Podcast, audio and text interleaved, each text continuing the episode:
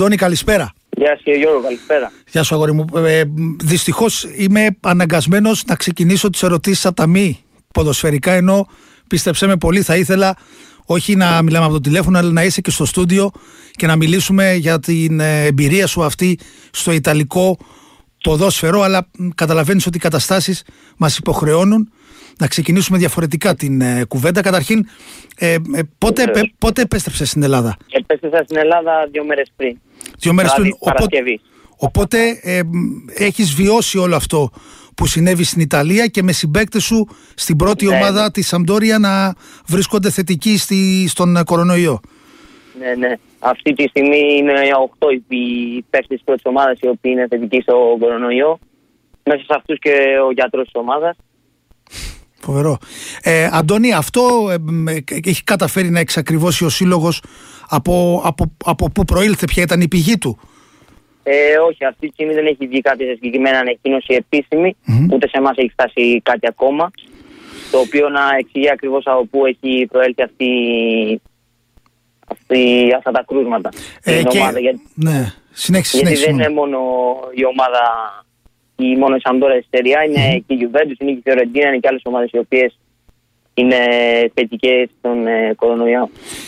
Πες μου κάτι, μόλις αντιλήφθηκαν στην Σαντόρια τι συμβαίνει, εσάς παιδιά που δεν είστε Ιταλοί, εσύ που είσαι Έλληνας, σας προέτρεψαν να φύγετε με άδεια? Δεν περίμενα ότι θα είναι τόσο σοβαρά τα πράγματα, γι' αυτό και περίμενα μέχρι και τελευταία στιγμή ότι οι προπονήσεις τουλάχιστον θα είναι ανοιχτές για όλες τις ομάδες. Οπότε περιμέναμε και το τελευταίο λεπτό. Μόλις βγήκε και η απόφαση από το Συμβούλιο της ΕΡΙΑ μαζί με την Ομοσπονδία, αμέσως μετά μας κάναν τα εισιτήρια για να φύγουμε στις χώρες μας, γιατί είχαν το άγχος ότι μπορεί να μπούμε σε καραντίνα και οτιδήποτε από όλα αυτά. Η ομάδα εκεί σας έκανε κάποια τεστ, κάποιες εξετάσεις για να δει ότι βεβαίως. Σας έχει κάνει κανονικά, Βεβαίως. Γιατί αλλιώς η ευθύνη είναι δικιά τους. Οπότε αναγκαστικά. Και για να φύγουμε κιόλας από την Ιταλία, θα έπρεπε αναγκαστικά να έχουμε το χαρτί του γιατρού της ομάδας μας και το ότι πρέπει να γυρίσουμε στην κατοικία μας. Και γι' αυτό ήταν απαραίτητο να γίνει. Να γίνει εξέταση. Αντώνη, σας έχουν δώσει κάποια εικόνα για το τι μέλη γενέστε όσον αφορά την έναρξη ξανά των αγωνιστικών υποχρεώσεων, ή είναι κάτι που επανεξετάζουν στην Ιταλία μέρα με τη μέρα και περιμένετε κι εσείς κάποια ειδοποίηση?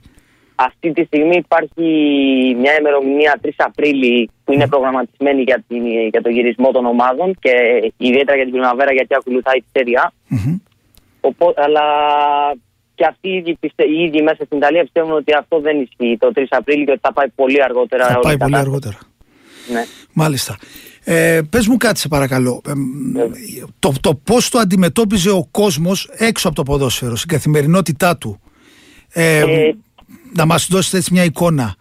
Ναι. Γιατί φαντάζομαι, συγγνώμη που σε διακόπτω, ότι το λένε και οι ίδιοι τώρα, ότι το είχαν πάρει αψήφιστα στην αρχή και γι' αυτό τους ξέφυγε ουσιαστικά. Ναι. Γενικά δεν είναι ένας λαός ο οποίος είναι πολύ σοβαρός σε πολλές καταστάσεις γενικά. Δεν είναι επιθαρχημένοι δηλαδή. Ναι, είναι... Μοιάζουν πολύ με το δικό μας το λαό και με τη δική μας πειθαρχία. Εξάλλου λένε το ούνα φάτσα ούνα ράτσα, Αντώνη μου, δεν έχει βγει τυχαία. Ακριβώς. Δεν ήταν, ειδικά στη Γένοβα που είμαι εγώ, γιατί τα κρούσματα είναι πολύ λίγα λόγω του ότι οι ελέγχοι στα αεροδρόμια και σε όλα τα ταξίδια είχαν ξεκινήσει, να φανταστείτε την τελευταία φορά τέλη Γενάρη που εγώ είχα επιστρέψει από Ελλάδα, είχαν ξεκινήσει ήδη οι ελέγχοι για το συγκεκριμένο ιό. Μόλις είδαν ότι τα πράγματα γίνανε σοβαρά, έχει βγει αστυνομία στους δρόμους, κάθε σπίτι έχει και από έναν αστυνομικό απ' έξω. Δεν βγαίνει κανένας, είναι όλοι σε καραντίνα. Και έτσι ελπίζουν κάποια στιγμή να φτάσει στο τέλος της αυτή η ταλαιπωρία. Γιατί είναι μια χώρα μεγάλη και για να φανταστείτε να σταματάει το ποδόσφαιρο στην Ιταλία, πάνω να πει ότι τα πράγματα είναι πάρα πολύ σοβαρά. Αντώνη, αυτό που λες είναι πολύ σημαντικό, ότι ουσιαστικά η αστυνομία στέκεται έξω από σπίτια για να διασφαλίσει ότι δεν θα βγει κόσμος άσκοπα για να κυκλοφορήσει στον δρόμο. Ναι. Πες μου κάτι, είναι όντως εκεί ανοιχτά μόνο τα μίνι μάρκετ και τα φαρμακεία και τα λοιπά, όλα τα υπόλοιπα έχουν κλείσει? Και αυτά είναι, όλα τα υπόλοιπα έχουν κλείσει εκτός από τα μεγάλα σούπερ μάρκετ και τα φαρμακεία. που και αυτά κλείνουν μετά τις 6. Μετά τις 6 δεν υπάρχει. Δεν υπάρχει ψυχή, δηλαδή τίποτα, δεν κυκλοφορεί κανένα. Δεν υπάρχει κανένας. Είναι όλοι μέσα στα σπίτια του. Μάλιστα.